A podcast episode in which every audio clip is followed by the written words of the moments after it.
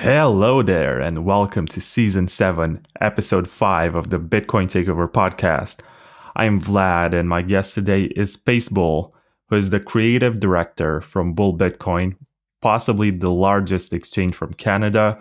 And he also has his own art project, which is called, and just wait a second, Madex.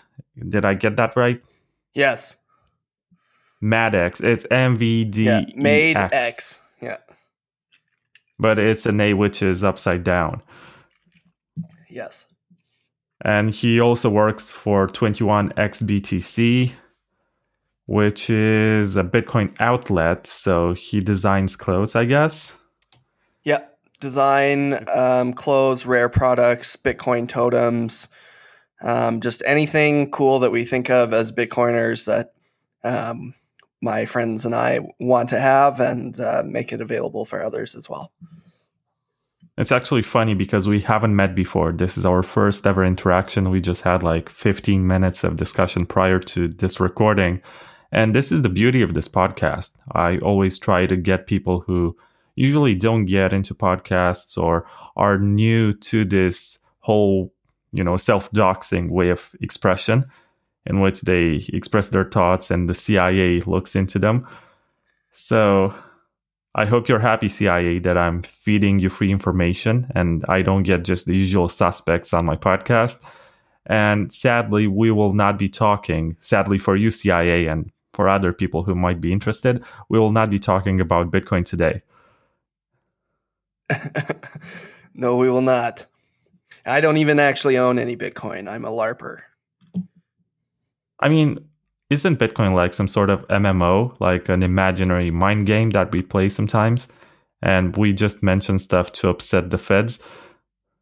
All I know is my brother in law is obsessed with it and can't shut up about it. And, uh, oh, hey, by the way, I, I didn't, uh, like swearing and stuff is okay. Like it's going to be very difficult for me to censor myself. Is that all right? Or, oh, you can swear. Okay. I've had people who swear all the time. Okay, good. so, anyways, uh, I'll just cut back to what I, where I just was.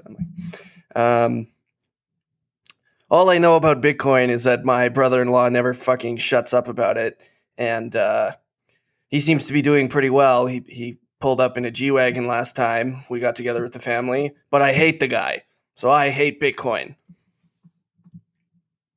and I'll never buy it. Okay, that's a that, that's a very strong opinion. Do you hear that, CIA? I want nothing to do with Bitcoin. So, would you like to talk about your anger? no, I think we can move on. right. So, tell me about your art and what kind of art you're doing and how you got into this. Yeah, and try so- to stay away from Bitcoin as much as you can. Of course. Um, yeah, so I I started a long time ago. I went to school um, in another city, and I just I wanted to start a business. Um, come from a family of entrepreneurs, so it was time for me to make my moves. And uh, somewhere I read "Start with your strengths," and uh, when I looked at everything I was good at, I was just always excellent with um, creativity and artistic work. And uh, before that, I'd been working with a friend of mine who was a musician, helping him kind of with his branding and um, making music videos and doing all that kind of stuff. And uh, so I figured, okay, well, there, there's a lot of opportunity in the creative space, and uh, so I I started Madex, and it wasn't called Madex at the time. First name was uh, Vessel Collective, V E S L. Um, and you know, I went and spent all my money on some some T-shirts and uh, sold a, a bunch of them, but in the end, didn't really sell any of them because I didn't know anything about business. Um, and so I went to dollar store and I got a, a big stack of paper, and this is kind of where it doubled down on on art. And I was just drawing with uh, sharpies, and then going down to the, there's a, a beach in the place I was at, and uh, just selling drawings on the beach and uh, selling them to friends and just kind of picked up some momentum and uh, became kind of my focus and then when i finished school and came back to my home city um, you know i was very broke so i wanted to figure out how I could make as much cash as possible um, to be able to fund the creative project. So I went went to work in sales. I was working in a dealership. That's relatable. Yeah, and uh, just trying to save as much as possible. I, and I went. I the dealership I went to was amazing. Um, the guy who was the owner of it is to this day one of the biggest inspirations I have. Um, he was just a total maximalist type character, but not not into uh, not into Bitcoin, but just very cool, very supportive. Put me through a lot of training.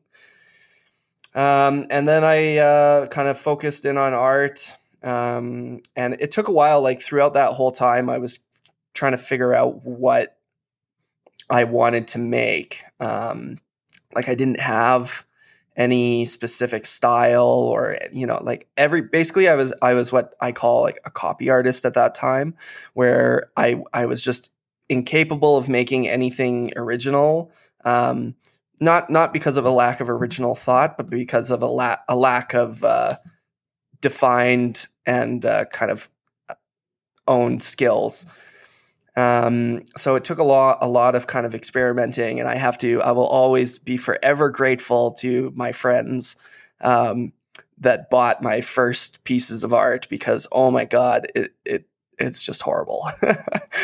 I mean, I thought it was cool at the time. I was trying my best, but like looking at it now with what I make, it was terrible. I'm very grateful that they, uh, you know, believed in me and said keep going, even though you know maybe I shouldn't have with, with what I was producing. But uh, over time, I got better and better at it, uh, and then um, I kind of I, I went to visit. I have some family in Paris, um, so I was in Paris and traveling around the city. They they have the most uh, incredible metro system that I've experienced. But in in the metros, they have all these billboards um, and I haven't been there in a while since it's kind of started falling apart. But uh, how it used to be is they were all wheat pasted um, billboards. So you'd have you know the ads for the opera or for cell phone companies or for tourism or you know uh, Chanel, Louis Vuitton, all that kind of stuff. And it was uh, big paper pieces that were just wheat pasted onto the walls. And uh, you know each ad because they're always changing like that they uh, these companies buy the ad time um, and then when their ad time is up the ads get ripped down and new ads get put up. And uh, i saw these guys that were working um, ripping off the old ad and getting ready to wheat paste up the new ad. And there was this absolutely beautiful mosaic collection of every advertisement that had ever been on that billboard since they probably as long as it had existed. Um, so when they rip off that main ad, it doesn't entirely rip off. There's like little shreds and bits and pieces that kind of stay on, and uh, you know they're they're they don't have to do a perfect job. They're paid hourly, and it doesn't really matter. So you'd see this um, mosaic of everything that was there, and uh, and then they'd put up the new ad. And I just thought I was just captured by that that image, and then I started noticing, uh, recognizing like billboards that either um, like an ad had come up had come off of it, and then nobody had put anything new up, so there was just that kind of remnant up there.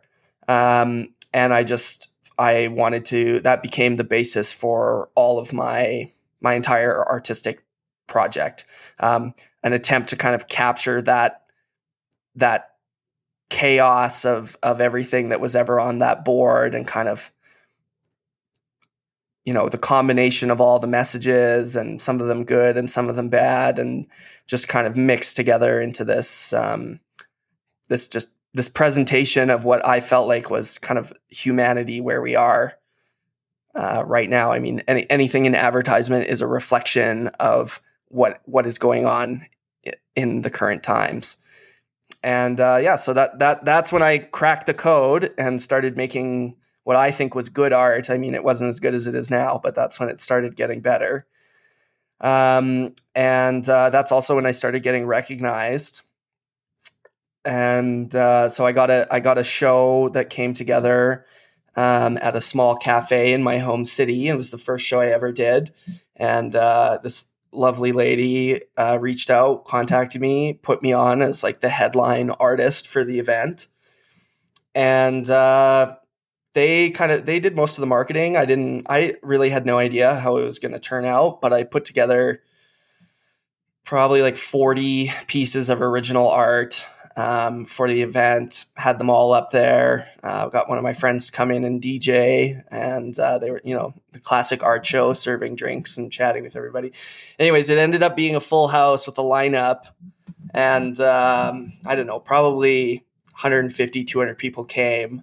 Um, I sold 99% of the artwork. I still, I think I have like two left, um, just because I haven't shown them since and uh, that kind of was like my sign from God to continue the pursuit of Madex and continue trying. And uh, you know, but I still had um, financing problems, and not like you know you can make a, a good amount of money from a show. Like I think that show I did like ten thousand bucks Canadian around that, but when you're not it like that kind of money doesn't go very far in, if you want to be an international superstar artist. Um, so and I was young as well, so I was kind of thinking like, okay, it, money will fast track what I'm doing. Um, so I was kind of like half in, half out with Madex, working working on the art, producing art, making sales, and then also I had a um, I started working trying to build a like an angel fund.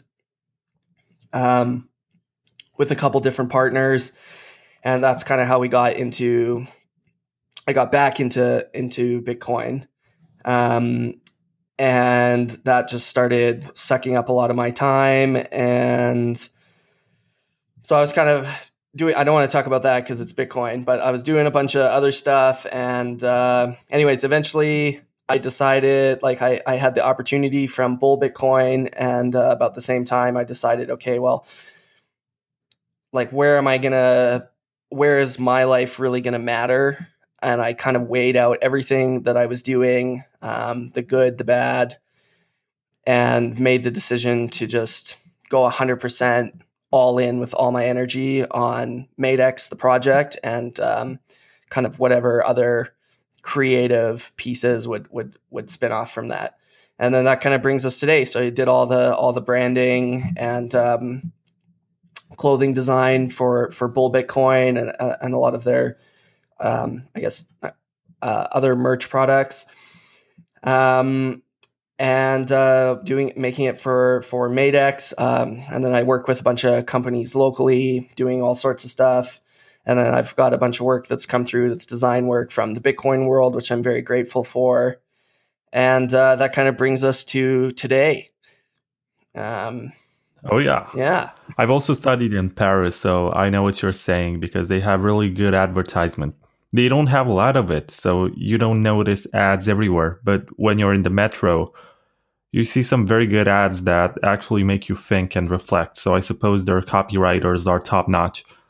Oh yeah, absolutely. And then um, on top of that, I mean, like a lot of the work is based around hot babes. Um, and uh, that there was one that I specifically saw, and I wish I had a picture of it, but um, it was I think it was a Chanel ad or or a Dior ad or something, and basically the girl like when they were ripping the the ad off they started from either end and they were ripping like one guy was on the right the other guy was on the left and they were ripping towards the middle and then they got to this point where the guy like grabs a strip and like scrapes it down, and it like kind of went through like um, a third of the girl's face in the advertisement.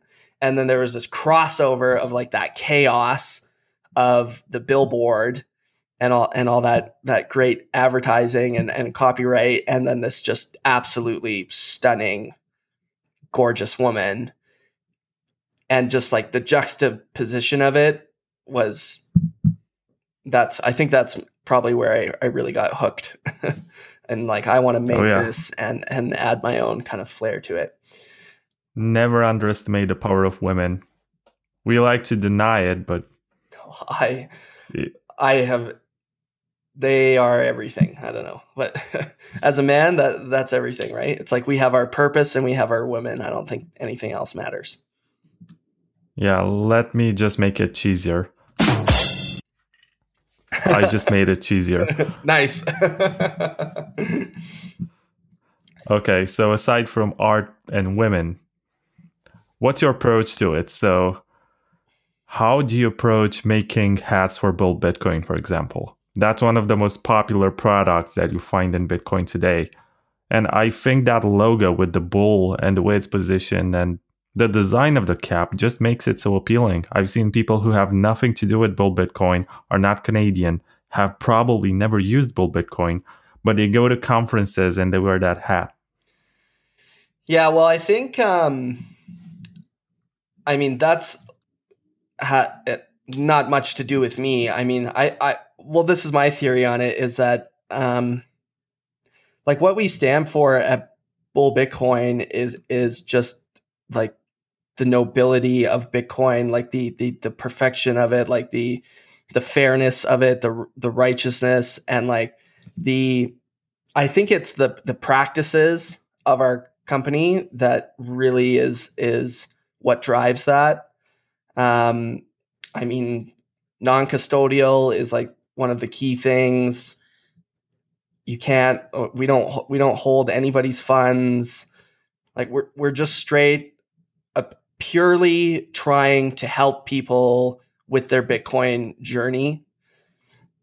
And um, you know, maximalism, skin in the game. Like if bull, if if there's ever a fuck up with bull Bitcoin, our lives are all destroyed. Like we have we we've bet our reputation, our stake, we have, have everything riding on it. We pride ourselves on on it being such an amazing service, and like we you know we like to think of it as kind of the industry standard for how Bitcoin businesses should be should behave internationally. Um, and so that's where I think maybe that that comes from the most. Um, like our our principles and our uh, respect of of Bitcoin. Um, we're really doing this for the benefit of others, and um, as any you know, as John Galt would say, you know, everybody should be paid for what they're providing. Um, but Bull Bitcoin is not a fiat business in any any um, way of thinking about it. Like there, we are a purebred Bitcoin business for objectivism, for individual sovereignty, and you know for the for the liberation uh, from the oppression and slavery that fiat has and will continue to create. Um, so those kind of principles, like I try to grasp those those principles with um, a lot of the branding um, like one of our shirts is like "Come and take it." Um, you know, another one is uh, we had one that we did with Hodlonaut on like protecting the family, protecting Bitcoin, protecting the code. Um, so I can I can just kind of add, um, I guess the patina to to all of that, but uh, the the I think the real success of all all those products just comes from what we stand for as a company absolutely no honk coins, no shit coining, zero tolerance for scammers or anybody with um, the intention of, of, of harming others.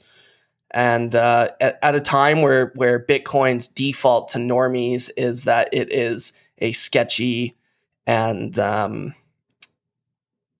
you know, it's not noble. It's like a dirty underground scammy thing because obviously it's been you know taken advantage by of by so many people. Um, so I think that and and now there's a lot of companies out there that are really uh, like pushing pushing the same sort of values um, in their in their own kind of way. Um, but I think that like I feel like like one of the reasons I agreed to work with Bull Bitcoin in the first place was because of that. Um, it was right when I was kind of plunging hardcore into maximalism and when you when as a bitcoin maximalist when you're looking for services that uh, where where the service makes makes value from the service it's providing for itself and also provides a thousand x that value to the user that was the kind of perfect fit i found with with with, with bull um, which is why i agreed to to get started working with them. Um, you know like if it was any other like if coinbase approached me you know i don't i don't it doesn't matter how cool I I make the merch. Like Coinbase is a trash company. Um so nobody would be wearing their shit, right? So really it's it's Francis Pouliot and the rest of the team at Bull Bitcoin um, that I owe the success of the of the merch I created to. I just kind of um, emphasized and and and colored that and I and I found a way to present it um, in a way that I think is very cool, and that obviously I'm, I'm, very grateful that others think it's cool too. And there's some new stuff on 21x uh, right now. We just started kind of slowly rolling out these OPSEC um, bull Bitcoin stuff because kind of the first like what I I'm calling the vintage line was very uh, it had all the same kind of um, symbolism in it, but then also the Bitcoin logo is uh, in pretty much everything. Um, and now we're kind of producing the new stuff, which is so we st- we'll, we'll, still. I haven't released anything new with the Bitcoin logo on it. Um, we'll still have some of that, but uh, I, w- I was talking about it on that first podcast that I was on. It's something I really believe um, that OPSEC is important, and also um, secrecy around Bitcoin. I think is important. Um, not so much secrecy, but just uh, shying shying away from the presentation of it um, because it sparks curiosity in people who don't know anything um, know anything about Bitcoin. It's kind of like instead of getting a sales pitch that's like you should do this, it's like oh yeah, well you know you probably wouldn't be into it. You probably wouldn't get it.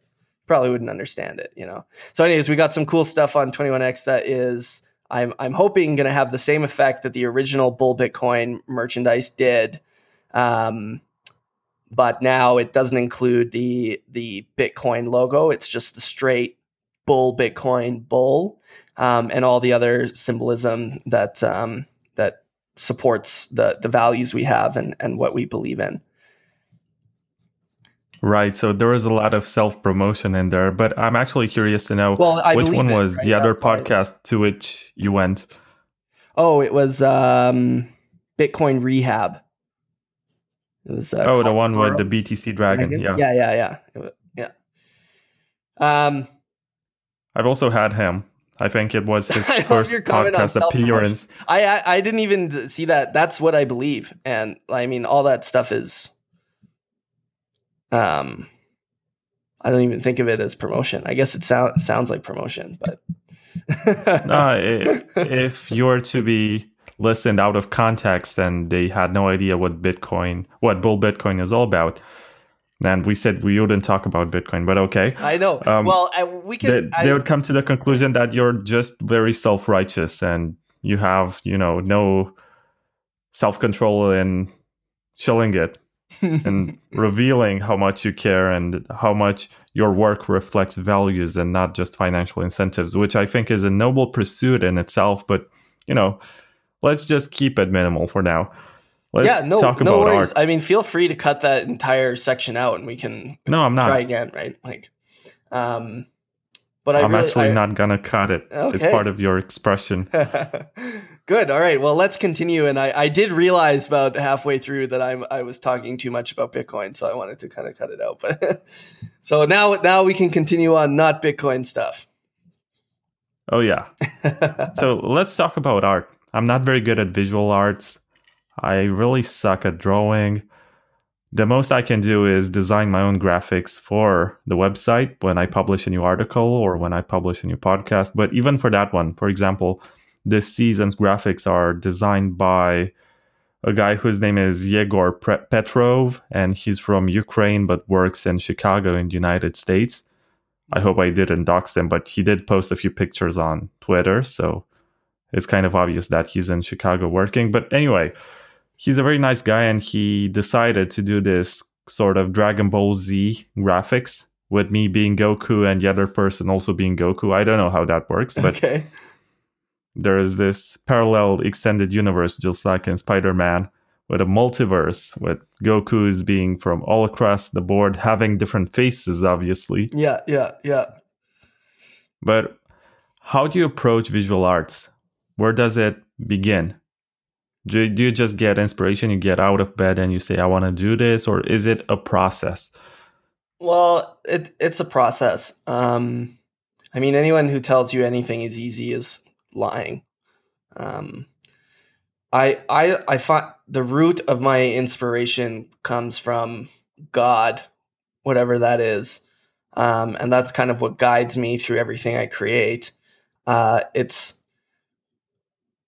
like when I'm when I'm making something, I just there's no other way to describe it other than a feeling. Like if I create something that is not right, I just feel it in in my soul.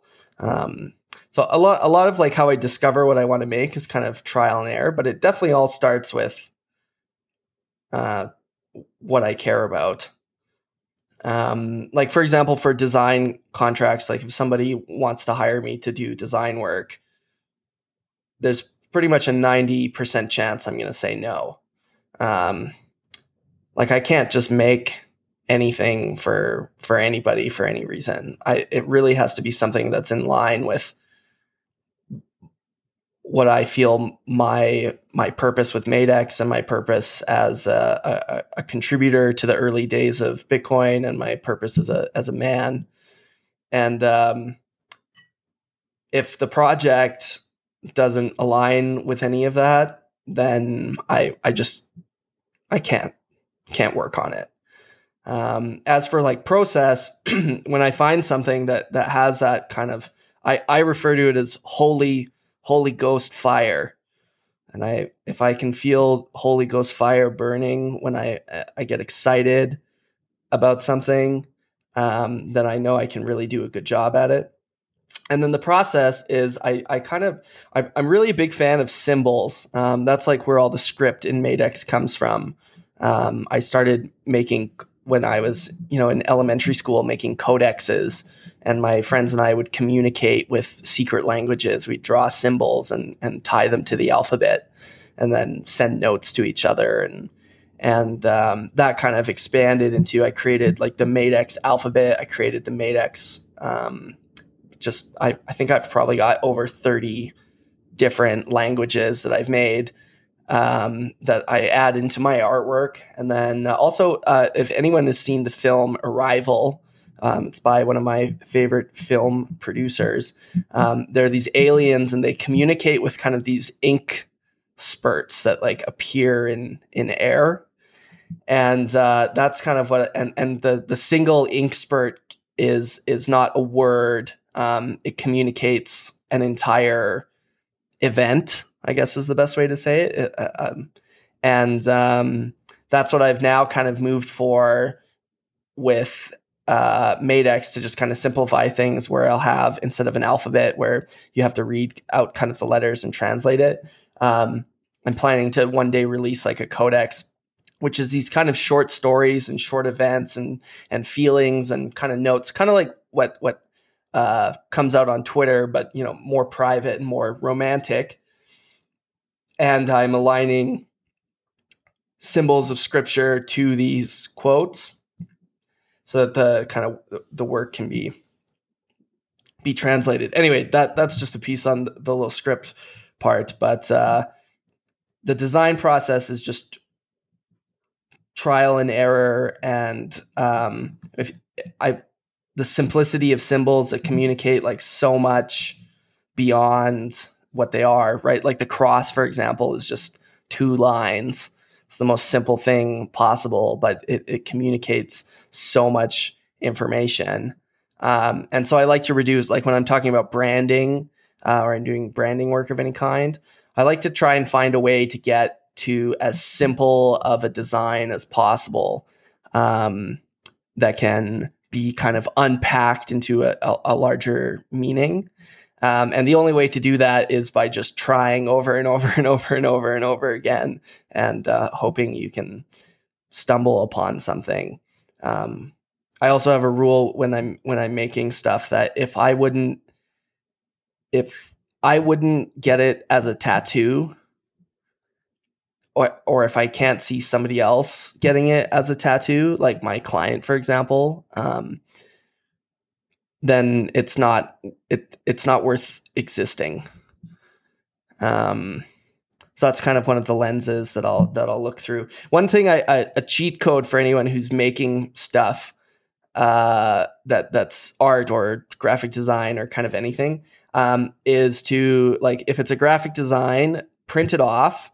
Uh, if it's a piece of artwork, um, take a picture of the print off or take a picture of the art on your phone, and just bring it into uh, a photo editing app or even just look at it regularly and imagine that it is completed and it's out in the world and thousands of people are looking at it. And and and you're like looking you're like seeing it as a post you know on on instagram or on twitter or something. Um, there's kind of a that sounds a little scary right? Yeah to, yeah. to just imagine that a lot of people are looking at your art in a critical way and that's very hard to conceive sometimes because you know what's there it's very hard to observe it as if somebody sees it for the first time. Yeah, and that's what I find doing it with the phone helps because if you're staring at your comp- your design on a computer screen or you're staring at your your creation, you're staring at it through your eyes. Um, and so for me, the way I can create kind of a separation, like a, a force a separate. I mean, the other way is to not work on it for two weeks and forget about it, and then come back and look at it.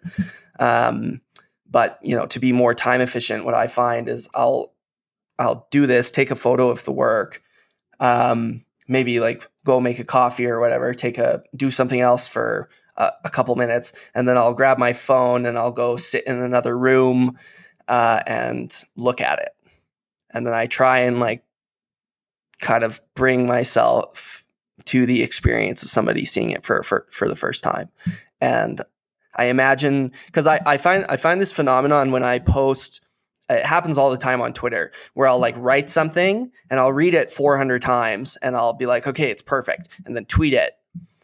And then as soon as I literally as soon as I tweet it and I see it on my feed, I notice a fuck up or a problem or like something that even though I read it 400 times and was 100% sure, now that it's on the feed, it's public, there's like you know thousands of people that could potentially see it all of a sudden my the the critical mind kind of activates and it and it comes in and it says oh my god you got to change all this stuff. So now i'm like okay how can i how can i recreate that experience without actually like publicly posting something when you when I, every time you hit that tweet button, every time you hit that share button, if what you've created matters, you're at risk of going viral and everything fucking changing. Um, you know, so I like to bring that kind of thought into into the creative process, and that's how I have to do it. So I, I kind of went on a tangent there, but anyone who's making stuff, try that. You know, see if it helps because it, it it really makes a big difference. As a creator, you go through the swings. You're you're you're you're I'm awesome, I'm awesome, I'm making, I'm I'm doing and and you're building and you're and you're I'm so great. And then the the most important part is that you are like you, you switch and you're like, oh my God, this is trash. This is the worst thing I've ever made. Oh, this is horrible. Who would ever like this? And it and you switch to that point so that you can see your work critically and and make the changes um, so that it, it can become better and you can become better as a as a maker. And uh, so you have to be both, right? You have to critique your work and and uh, and be excited about it all the time. So I have it in, in swings, sometimes daily, sometimes weekly. Like sometimes I'll have a full week where I'm like, I feel like everything I make sucks, and then I'll have you know two or three days where I'm Holy Ghost fire, I am God destiny, you know, and then it swings back into like, oh my god, this is shit. yeah, I, I know what that is like. And I'm also very inconsistent with my work. So I can work for a month every day and get something done, but then be unproductive for a few weeks and feel guilty in some way. Oh, of course. Because I yeah. know how productive I can be and I know what I can do but I guess that's how my brain works. I just need time before I become creative once again. And just for the record, I also write music and I record it sometimes. And most of the times, nobody hears it, but I do have like a 10 piece album that I put out there. It's just an effort that I made once. And I said, you know, good or bad, I'm just going to write a song every day and record it and put it on SoundCloud. It's going to be called Bitcoin Music. It's going to be inspired by different moods that I have while being into Bitcoin. You know, LARPing because nobody ever holds any Bitcoins. yeah. but I put it out there and I suppose it got nice reactions. And I still use it for my own videos when I post yeah. a video on YouTube instead of putting background music that I download from somewhere. I just use my own songs. And I realize that people ask me, what's that song? And I send them the download link. And that's like nicest form of flattery. Yeah. But when yeah. I write songs, I just know when it's bad and when it's good. So I guess it's similar with visual arts. But yeah. sometimes I it depends. Sometimes I just want to put out something very good and not compromise, but other times I just say, you know, this is not that bad. I I can just finish this and put it as it is. I don't want to work anymore on this. It's either you destroy your own work because you realize that it sucks and it's below your standards, or you in my case I, am not doing it for a living so it's not something that's going to be on my portfolio mm. it's not when i die i don't think anyone will add on my wikipedia page that you know i've right. recorded music but with writing i'm a lot more difficult because that's my main job i guess yeah yeah well hey man i that is i'm emotional hearing that. Like that is very admirable and congratulations and good for you for putting putting that effort in. Um, and and and especially it you know it's one one thing to make but uh, also to be putting it out anyways and uh, I, you should feel very proud of that um, it, it like done is better than perfect and if you have something to express just like put it out there. It, it's so important because you know it we never know when our lives are going to end and uh, you know if you had just made all that music yourself and just never released it you know it it's like no matter how small uh, of an impact something has has uh, it, it's always worth it because you know if if just one person if just a handful of people can take something from it or appreciate it, then then it, it it's entirely worth it. Um, and I think that a lot, I this whole um, push that I've seen recently, I think is very is very bad for for society and for human beings, um, mental health in general. Is this whole kind of uh, idea that um, what you have to release has has to be absolutely perfect and you have to be the best at what you're doing. And there's no there's just kind of all this weird stuff that doesn't really make any sense that is designed or maybe not designed i don't really know but i think it prevents people from expressing their creative talents and abilities um, because uh, somebody who's passionate about music for example like yourself might not ever make the effort to produce music because they have this weird measurement like um, that they'll never be Avicii or something if they're making electronic music or I don't know if they're rapping like Drake or something. And it's like oh well I'm I'm I'm, I'm not going to be Drake and I'm not going to be a touring musician so what's the point of doing it? And it's like that's exactly the point of doing it. If, if you have a desire to make the, the most incredible thing we have as human beings is the power to create.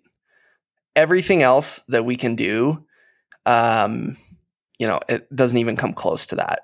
And everybody can do it. And like I hear all the time, people are like, they'll say to me, like, oh my God, your art is amazing and like I can't even draw a stick man and you know it's like this supposed to be this like joke or something. I don't think it's funny at all because yes you can draw a stick man and also who fucking cares? I'm not a classically trained artist. I I can't fucking draw anything. You know, Picasso said you had to to be an artist you had to be able to paint your own hand or draw your own hand or something. I can't fucking do that. You know but i like i'm a designer i'm a creator and I, i'm using what i do know how to do to make art and people look at my stuff and they're like oh my god it's so awesome. Uh, you know i have no creative talent and i'm just like i just think that that is total garbage. I think everybody is creative and it's just um, whether they have the courage to pursue that um, and and uh, that there's a lot of stuff that that can get in the way of it. And um, you know it's a skill. Creativity is a skill just like anything like like learning how to program like learning how to write like learning how to surf to you know ride a bike. You can learn to be creative. It, it's not uh, you know and obviously like the, some people have have an inclination towards it and and and whatnot but uh, there's no limitations whether somebody can be can produce something that they like or not. And so anybody out there who who should just try, just try whatever you want. I mean, you can't you can't just like you can't centrally plan an economy, you can't centrally plan your creative pursuits. The only way the only way to to to make something is to do it. And it's worth it's worth doing it and it's worth trying and uh you know, do it to enjoy it not not necessarily for a result or an or an outcome. Do it to to have the human experience, and you can make something. Nothing else alive on this earth can can create in the way that that we do. Oh, yeah, I can agree with that, and I can relate to it. It doesn't necessarily have to fulfill some sort of financial purpose. You don't have to make money out of something, out of art, to actually do art. And that's something that a lot of people don't really understand. They regard everything from the lens of just doing something in which you're specialized and making money out of it. It's nice when you can make money out of art, but that doesn't have to be the end of it. You have to do it just because it's your mean of expression. And there's only so much you can express in this life. We are subjected to all of these norms about being nice to others and trying not to get other people's hopes down when we are feeling happy and they're feeling sad and stuff like that. And you can't really express yourself through words or emotions. Uh, there is some degree of authenticity that you can have in interactions, but it's always dependent on how the other person perceives it. If, you know, you're not going the reaction you expected, you possibly don't express it. But if you find something like visual arts or music or I don't know, sculpture, something, it just helps you get out what you're feeling in a way that nobody else can. And it also gives you the satisfaction of completing something as opposed to just feeling frustrated that you're not going to get something out. So I believe that art in itself has this cathartic dimension which allows you to get something out of yourself, exercise some sort of inner demon that you're having, and use it for something creative that some other people may appreciate, or even if they don't see it, you just know that you have created something and you're a lot more capable than you previously thought. Now, I'm about to deflate this hopeful bubble because I'm classically trained in music. I took piano lessons when I was very young and I play guitar I I've learned it myself, and you know, with the internet age, it's very simple to learn anything. And it's kind of sad that we actually don't. And most people use the internet for social media as opposed to learning something useful. But that's a whole different discussion. But I, I actually had to unlearn what I I have learned to get rid of patterns to become creative. And that's actually something interesting. I'm not sure if it's the same with art, but with music, sometimes you get stuck in patterns and chord progressions and all of these ideas and norms about what a song should be like, structures. I'm not saying that I don't think about structures or harmonies and melodies and all of these elements of songwriting, but I just grab an instrument and don't think about what I'm playing and just try to get something nice out of it. That's my approach. Uh, and I don't practice usually. I'm not a kind of guy who picks up an instrument and plays every day. I just use it as a mean of expression, as opposed to something which possibly can be a mean of performance. Mm-hmm. And that's what helps me create because if I get stuck with, you know, if I learn other people's songs, sometimes I, I learn a new technique that actually helps me develop something and build something out of that. But most of the times it removes that creativity because when I have somebody else's melody in my head, I cannot be as creative as I am when I, I just have an empty head or I'm angry. Usually, when I'm angry and frustrated, that's when I create the best art. I don't know why. It, it's just how it works. Subconsciously, I just unload all of that negative energy on a musical instrument Yeah. Well, and produce something which is a lot nicer than any words I would ever express during those moments. hmm Well, that, that's the classic uh, kind of uh, core saying bad for the heart, good for the art. I think that's where some of the most incredible works that have ever been produced come from. Um, you know, life is suffering, and uh, let's make the most of it. um, I think that Oh, I agree. Yeah. I've spoken to people who told me that they cannot perform any kind of music when they're in a relationship and they're happy. Yeah, yeah, yeah. Yeah, well, I mean, the bet the the biggest improvements that I've ever made in my life came from massive heartbreak. Um, either from visions, dreams collapsing, um, goals being being missed, um, you know, of women obviously, and uh, you know the whole list of, of of things that we go through in life that that that can have a toll on us. Almost every single one that's happened to me has boosted my life in some massive way, and like it hurt. It hurt massively. Um, and I guess I'm just fortunate enough that I, I- I was able to use that pain. Oh, hello. Yeah, I'm still here. Oh, you just sorry. said Uh, you're using that pain, and I was trying to think of situations in which I did the same. And I actually got a song in my head. It's called King of Pain by the Police. I think it's their finest work. You should not listen to every bre- breath you take. That's just cheesy and creepy. I don't think it's their best song, but King of Pain, that's on a whole different level. And it's so real. If you get the chance, listen to that song. I will. But after this podcast, I saw you- the you should poli- not I saw the police once um, live, which was, Oh, was lucky when, when I was very young. But uh, yeah, sorry about that. I just I my headphones were Bluetooth connected to my phone, and someone tried to call me, so it like I lost sound for a second there. Anyways, I'm back now. It's terrible to lose sound or any of your senses for that matter. Yeah, no kidding.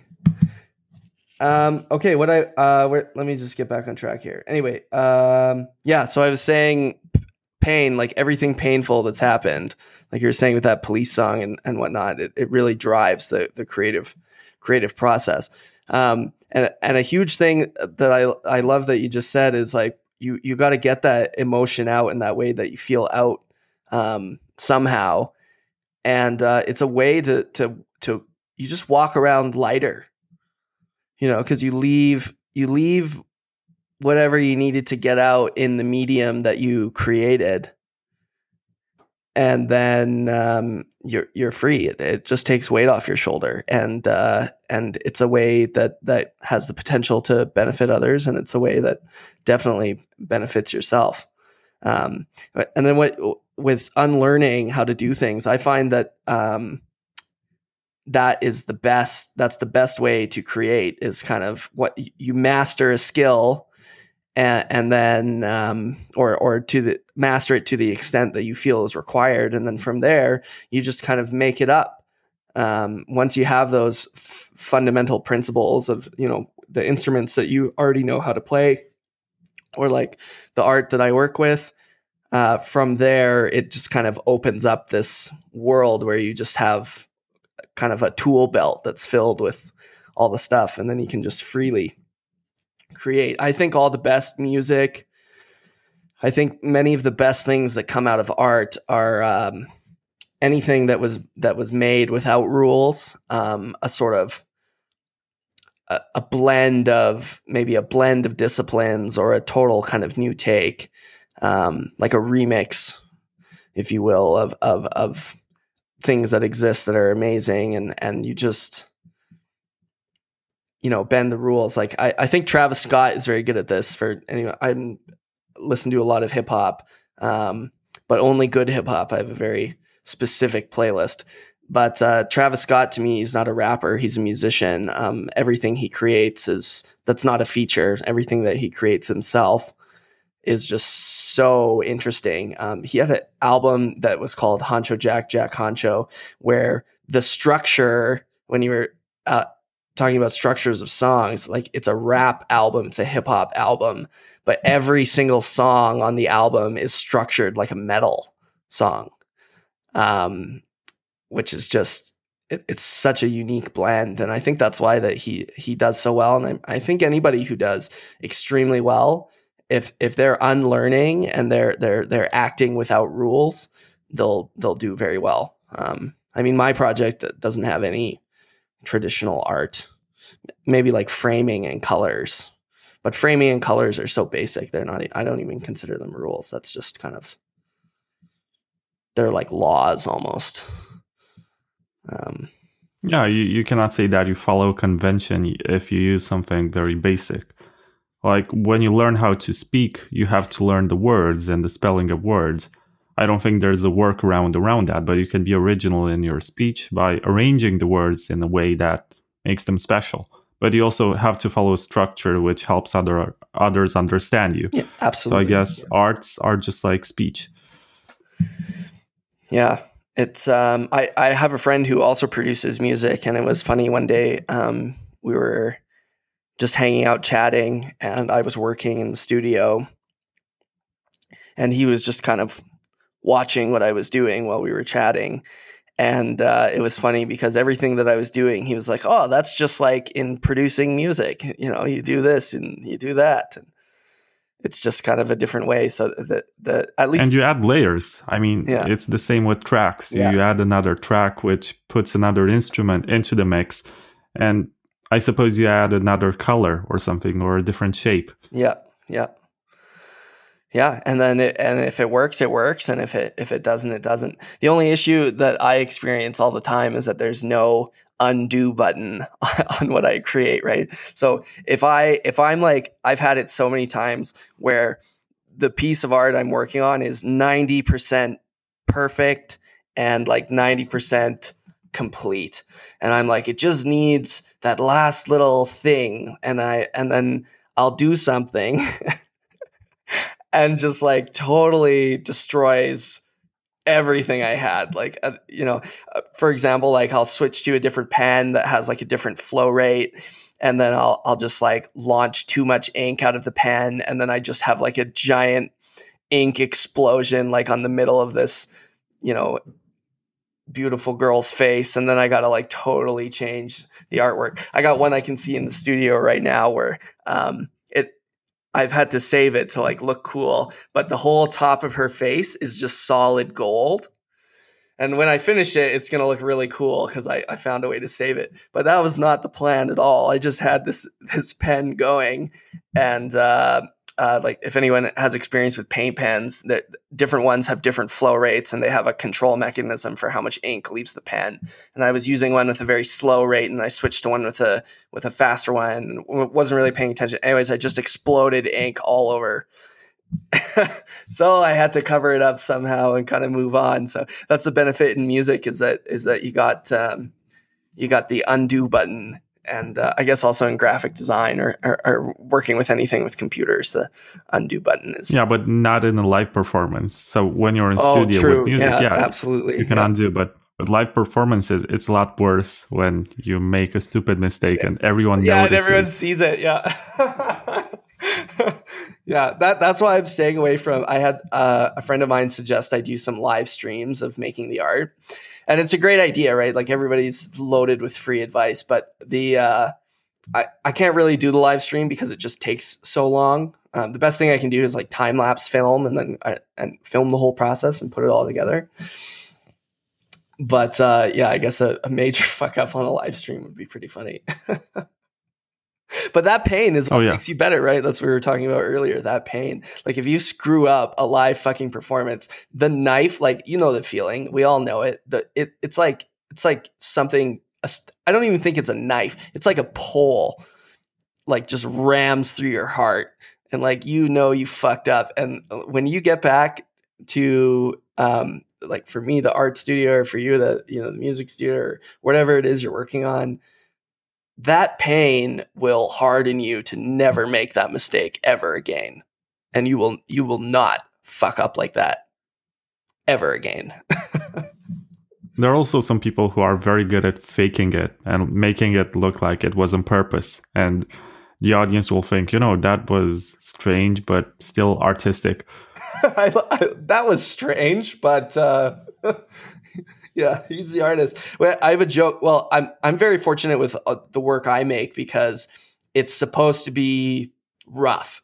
So it's supposed to look like you know like i've gone around the city and just um gotten permission to drill up little panels of art um on on into like buildings and whatnot. And uh it, it blends in with the environment. It just kind of looks like a graffiti installation and uh that's very fortunate for me because if I fuck something up very bad, I can just literally say, "Well, that's all a part of the creative process." Like I, I just finished a major project um, for the artist musician Gashi, and um, I just got very lucky, and we got connected through Instagram, and uh, I did a kind of a portrait of him, and then these two supporting panels.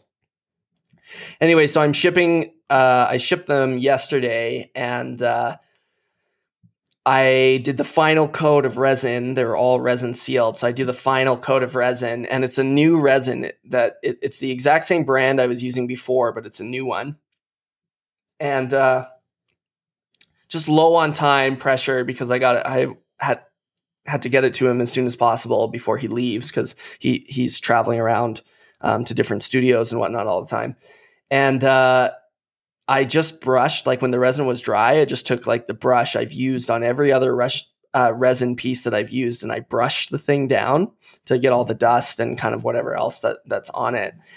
And uh, this, I don't know if I didn't let it dry long enough, or if it's just this new resin is a different. Uh, it's the same, exactly the same, but it might be like a different formula or something. Anyways, it just scratched the hell out of this original piece of art that is impossible to reproduce. And like not so bad that it totally destroyed the art, but bad enough that I would notice. And it just happened to the one and right away I was like, "Oh, what a massive fuck up. Like this is and then it was like, well, it's all a part of the creative process. So then I just brushed the rest of them. And like knowing the brush would like scratch up the resin i just brushed the rest of them and then took a polisher to try and you know it's a three piece set so they all had to look together. But uh, I, that's a mistake I, i've folded into creative artistic intention and direction. But if if there was a way to have uh, not done that I, I would have chosen that over Oh, yeah. I know what you mean. But, you know, let's get back to women. I feel like this is a very overlooked and understated subject. And I want to ask you something very specific because Sure. in my life, I've only had like three or four women that, whom I met and inspired me to produce art and become a better person. yeah It's very strange when that happens. And there's that feeling which is very hard to describe that you're just not good enough and you got to prove yourself. And that's very useful. Yeah. So you mean like uh, ending relationships with women? No, no, no. When mean? Just- when you just get into a relationship with a woman who Mm. just makes you a better person Yes, overall, yes. and that also reflects in your art. Yeah. Well, I that that's a massive blessing. Um, to find girls like that is massive. Um, one of one of the the greatest advice with women I ever got was um, choose a girl that chooses you. And um, I think that's probably the most important thing that that any anybody out there who's you know looking for somebody to match up with or whatever could be thinking about is uh, you know choose someone who who chooses you and um, I think in in the past for me like um, like there's always been girls around and whatnot, but I've never really had like anybody serious. Um, just by like not that just from personal choice and, and the things I was up to and kind of the way I saw my life going. Know, I was very fortunate fortunate to meet someone recently who is kind of that somebody who chose me. Um, you know, that I wanted as well. But like the the they've become that for me, and that's kind of the first time I've ever had that with a with a girl that is just massively supportive, massively inspirational, and just kind of rides with the whole whole vision and dream that I have. And uh, I hope everybody everybody finds something like that. Um, the energy that a man can get from a woman is beyond anything else. You know anything else that can can get you fired up or or or, or get you out of bed in the morning or or things like that. Um like i would just even and even before like before with, with other girls and whatnot it was always that pursuit of being better. Um, and if i ever like did like a girl and lost her it was it was that pain push to improve my life. And like you could tell you could tell if i had recently been heartbroken in in some way or not by a woman because I'd be in the gym every fucking day and I would be working harder than I've ever worked. And like that was kind of my way of I guess coping coping with that wanting to be better and and and you know that loss.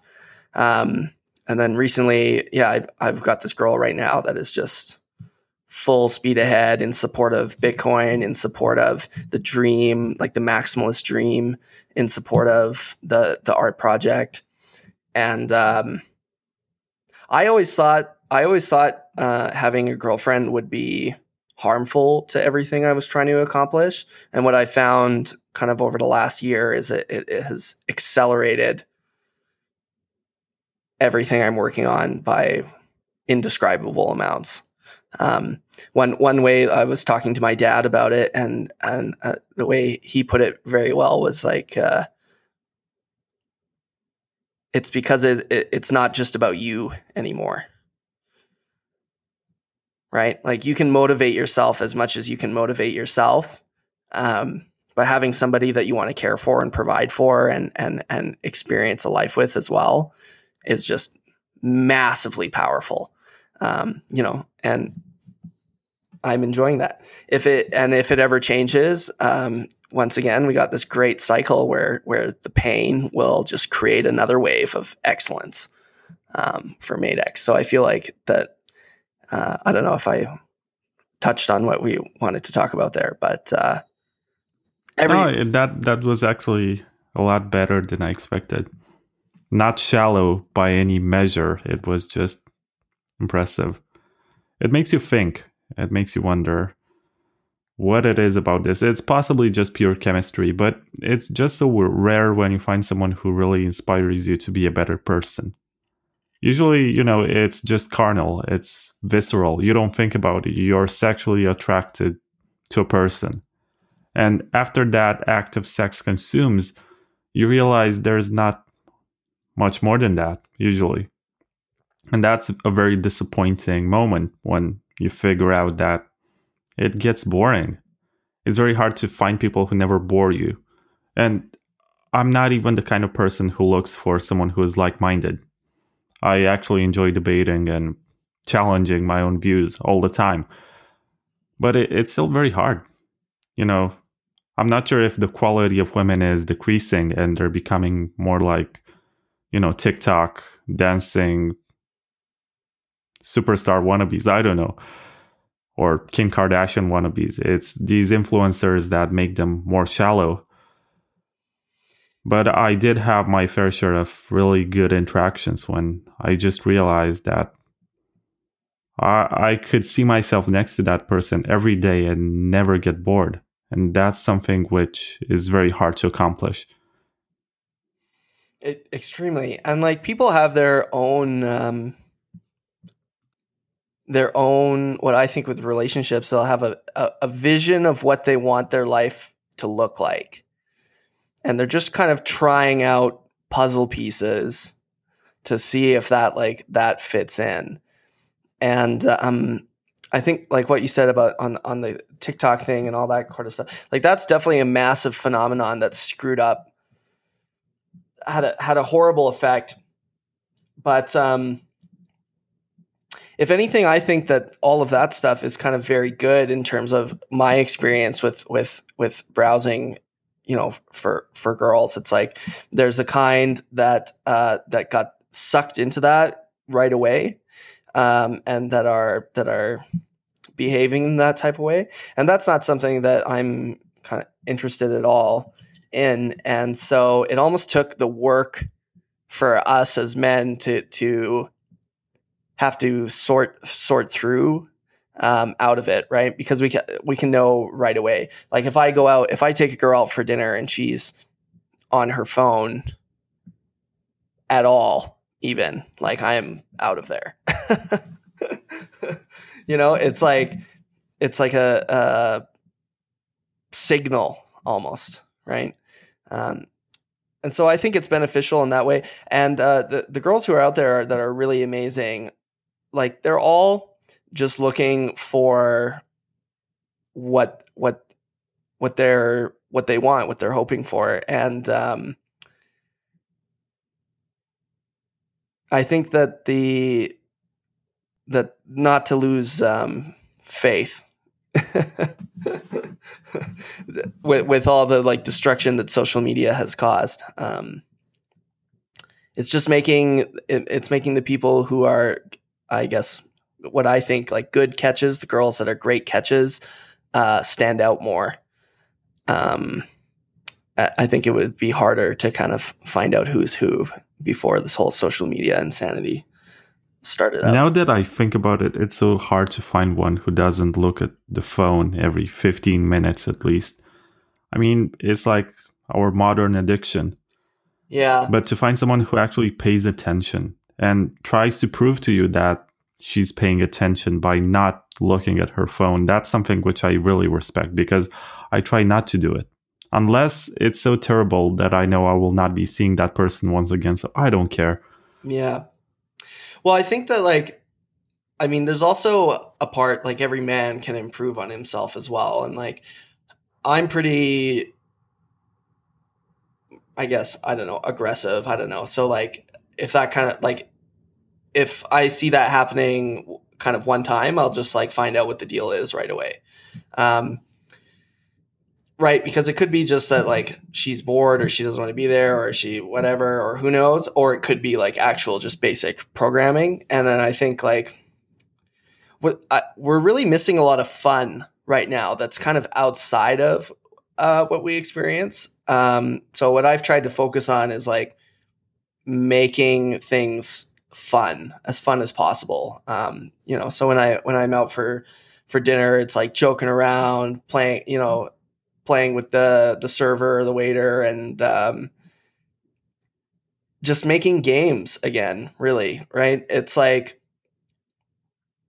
if we're having these very adult sort of kind of uh, attempts at conversation and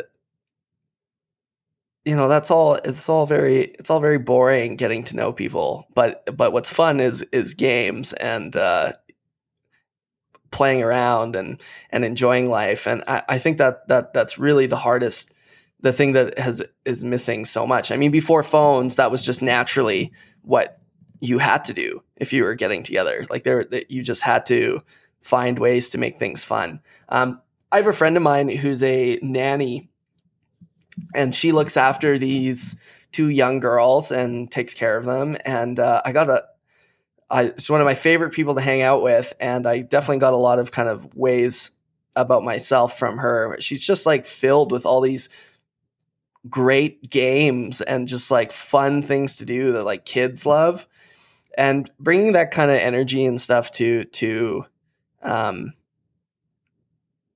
interactions like that. I think that like mo like most girls are, will will get off their phones pretty quick, and and you know unless they're like really don't want to be there or they're or they're, um, you know, it, it, you still got to break the habit somehow, and I've I've just found that that has helped. you know, I I've been to dates, and I went to the movies, and we were watching an actually good film I, I took a girl to the premiere of Once Upon a Time in Hollywood, oh, Quentin Tarantino's incredible film. film. Yeah, and it was the national premiere. Okay, and and she was so bored that she was checking Instagram like every ten minutes, and that was when I knew that it's not going anywhere. She doesn't know how to appreciate something good. I mean, she gasped when she saw Brad Pitt taking his shirt off on that rooftop. okay. Yeah. but that was the peak you know? She did not appreciate the visuals of los angeles in the 1970s well, that's a good sign. I mean like that's one of the most that like i'm a huge tarantino guy and i hope like long-term plans for madex i want to get into filmmaking. Basically Made-X goes and hopefully i can play this back in a couple years Made-X goes art architecture film. That's my life plan. And uh, as a result of that tarantino is absolutely incredible.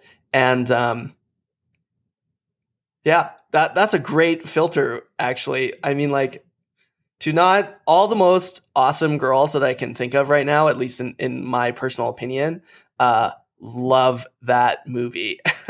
like love that film, love that exactly what you're talking about the the nostalgia of it, the the energy, the the whole it's a masterpiece. It is an absolute masterpiece. And I just if somebody can't appreciate that man or woman, I just feel I just feel sad. It's just that I'm just and I think it just comes from that like TikTok programming and and uh, you know trash sitcoms and I don't, I don't, I don't really know. Like the one Tarantino film I always hear negative comments on, which is one of my favorites by him, is The Hateful Eight. And people are like, "Oh my god, it's so boring." I'm just like, no, it's actually the, very good. It builds up boring? towards the end. Like it is the most. It is a full speed ahead mystery. Like you don't. It it is. I. There's no way I would describe that film as boring. It's one of my favorite ones. But I think that patience, that patience and that kind of uh, that that human experience has been robbed from from so many individuals, and uh, it, it's really it's terrible. I mean, that's art. Like that that's the highest form of film art that could possibly exist, and uh, it, and it's not the same as looking at like a Jeff Koons balloon and and trying to think it's art. It is it is real art. It is human experience. It is you know the conquest and uh, and and reality of our lives. And like if you can't recognize that, then maybe maybe you, you know, it's good for you. I don't know. uh, I was with the girl who took my virginity, and out of the blue, I just decided we should watch Casablanca.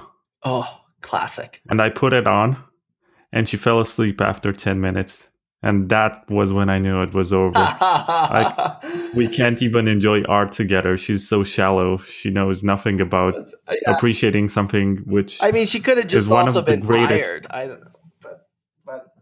nah she wasn't. But yeah she just did not care. She was like okay just watch your film. I'm gonna go to sleep. I don't care what you're doing. That's a stupid movie. And then she told me that she finds black and white films boring. Yeah. Well, I mean, it, it, it it's, uh, there's a lot of layers of appreciation of the human experience I think have to exist to, to, to appreciate that. Um, I think there's, I don't know exactly how to describe it, but many people are just living in a, uh, like a veil. They, they kind of like th- this very narrow understanding of what it means to be alive, and it's definitely part of the times we have with the media and social media and, whatnot. And um, I think it's very difficult for them to imagine life beyond it. I mean, before all this shit existed, you had no choice but to have imagination, right? What the the most prominent form of entertainment was books Like that that there that's probably what it is right there is a massive knock on reading. Like if you haven't read a book from cover to end in the last within the last 6 months, like you should probably re-examine everything that you're fucking doing with your life. Like whether the book is is fantasy or is is knowledge or is bit like whatever it is like if you haven't read something what have you imagined everything you've everything that you've you know experienced has been at, at face value directly served to you so how how much are you underutilizing your capacity as a human being to to to see beyond reality like read a fucking book. Jesus Christ. That every good thing that has ever happened to me in my entire life has come from a book or some other form of, of long form long format reading, like long form reading. It gets the mind going. Even audiobooks, if you don't want to read, even audiobooking. Like there everything that exists in this world has happened everything that you can imagine has been written about. It's all out there. Like go stand like if you're worried let's say you don't make enough money, you're like, "Oh my god, I'm poor." Just go to a library and stand in front of the business section and just look at the wall. All the answers are right there. Like bored, I think that's the most irritating thing that I hear anybody say ever. Somebody says, "I'm bored." In in, in 2020, you know, you look out the window. I'm looking out the window right now. I'm looking at a 40 story building. 2020, I'm bored. Talk about a fucking problem, man. Like, anyways, you can solve it by reading books. That's what I'm trying to say. But there, yeah, we have every opportunity available. Is the best for discipline.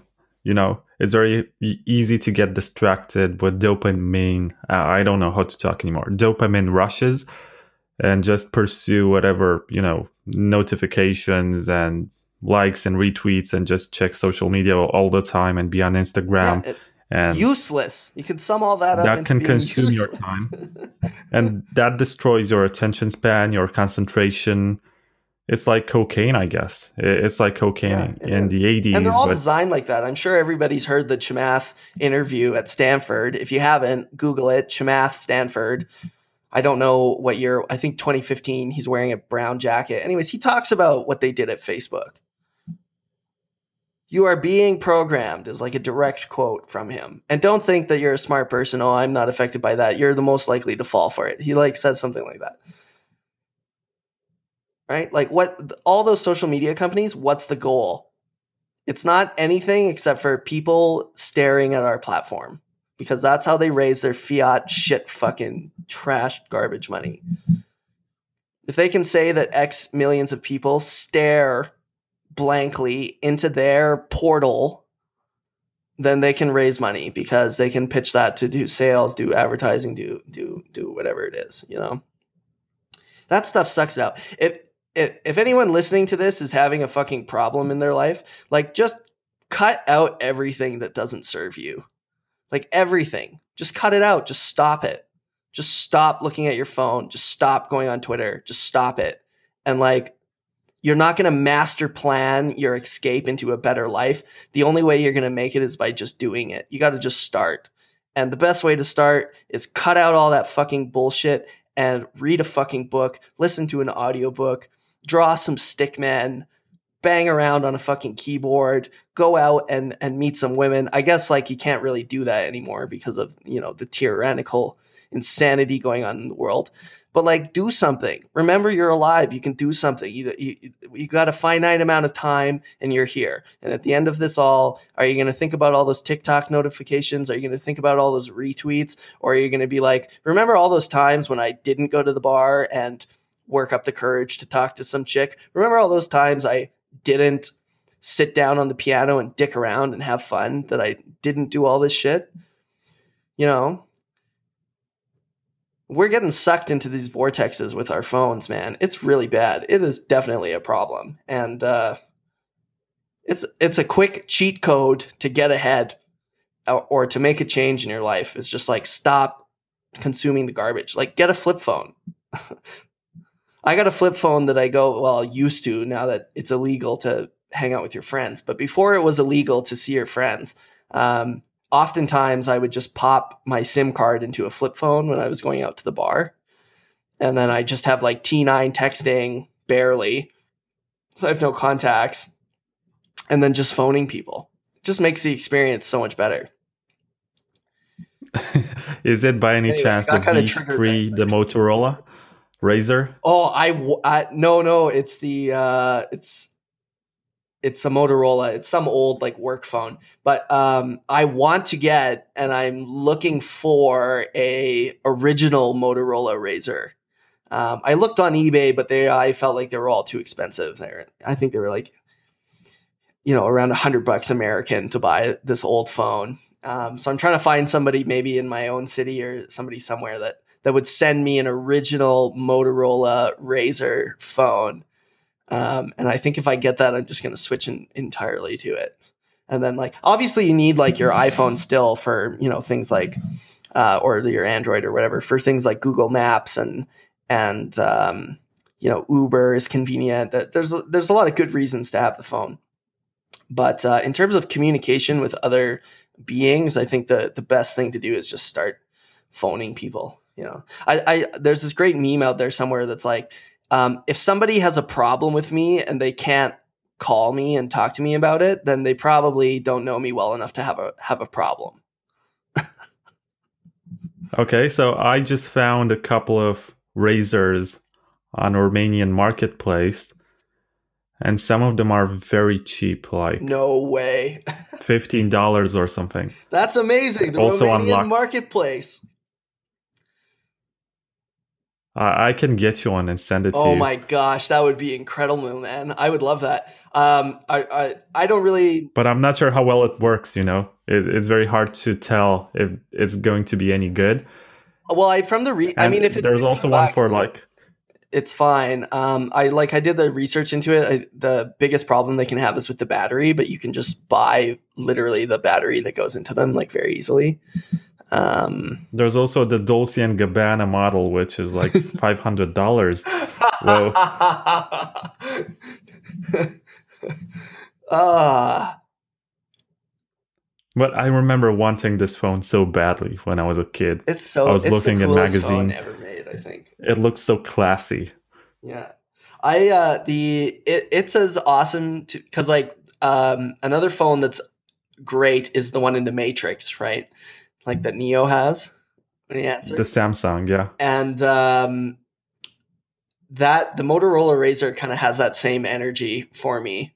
It just feels like a like what Neo would get in the Matrix, you know.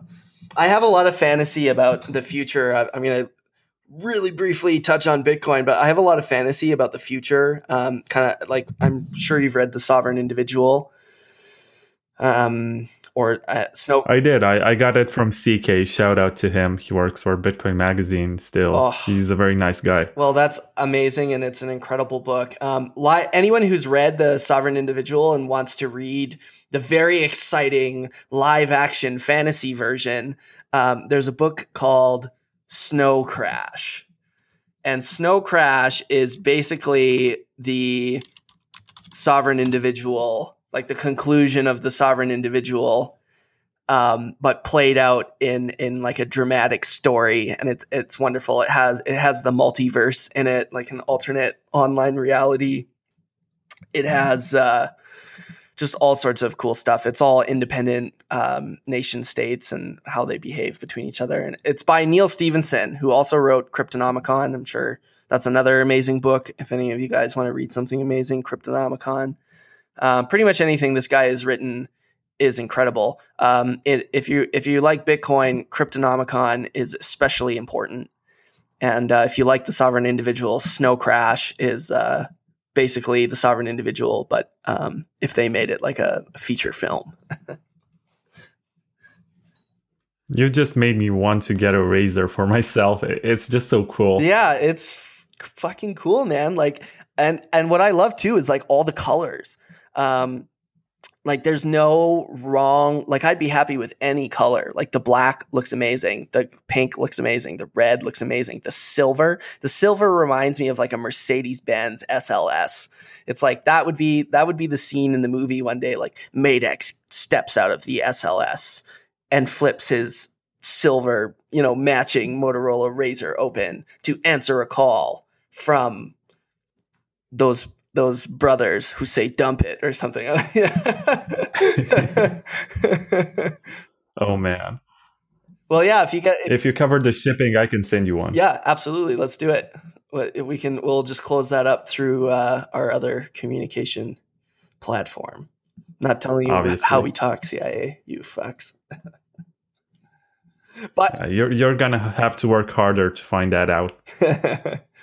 yeah.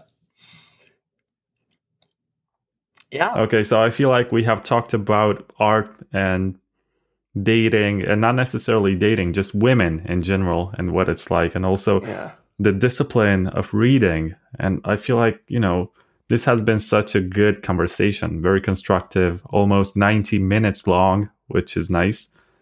It's like the perfect length, just not below one hour, but not two hours because yeah. nobody wants yeah. to listen Fantastic. to two hours straight. Yeah. yeah. Well, I'm so very happy. Thank you very much, Mr. Spaceball. Yeah. Thank you very much for having me. It's such a pleasure. And uh, I'm really looking forward to doing more of these podcasts and um, getting better at, at uh, communicating. Um, all the stuff I think about. I, I, uh, I, there was a guy on Twitter that I just connected with the other day, and um, his bio was just "You are not alone," and um, you know you see you see things all the time but then there's moments where you see them again and it, and it strikes you and it, it just struck me there. And i feel like that's kind of my goal with these podcasts and uh, my goal with being a part of the bitcoin community and and just finding some way to broadcast um, like you guys are not alone. We're we're we're we're charging forward into this radical, exciting, incredible future. We are so lucky to be like this. This uh, Corona stuff, this COVID nineteen eighty four stuff, is awesome because yes, it is fucked up so much stuff, and yes, everything is so fucked. But hey, it's we got a wild west unpredictable nobody fucking knows what's going to happen future to look forward to and we have our certainties with bitcoin and and i hope that everyone finds their certainties with their other life projects as well and uh let's fucking rodeo.